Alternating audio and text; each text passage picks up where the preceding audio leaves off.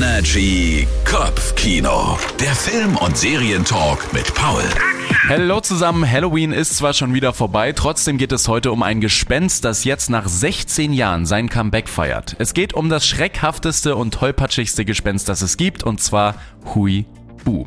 Das wird gespielt, genauso wie in Teil 1 von Michael Bulli Herbig und der Kerncast ist genau wie bei Teil 1 ebenfalls gleich.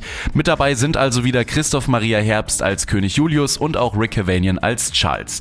Bei der Besetzung für diejenigen, die mit Huibu nichts anfangen können, merkt man schon, es ist eher eine Komödie. So war es bei Teil 1 und so ist es jetzt eben auch bei Teil 2. Der spielt 14 Jahre nach den Ereignissen von Teil 1 und Huibu kommt in den Besitz eines wertvollen Zauberbuchs, hinter dem auch eine böse Hexe her ist. Und daraus entsteht dann ein wildes und lustiges Abenteuer.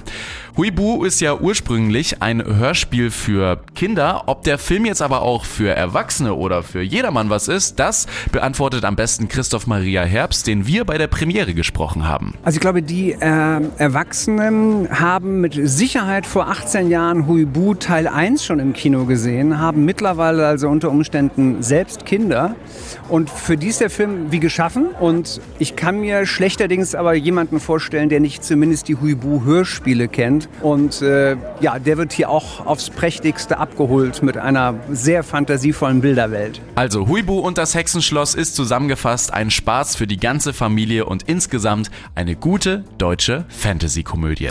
Immer wissen, was läuft. Energy Kopfkino. Der Film- und Serientalk mit Paul.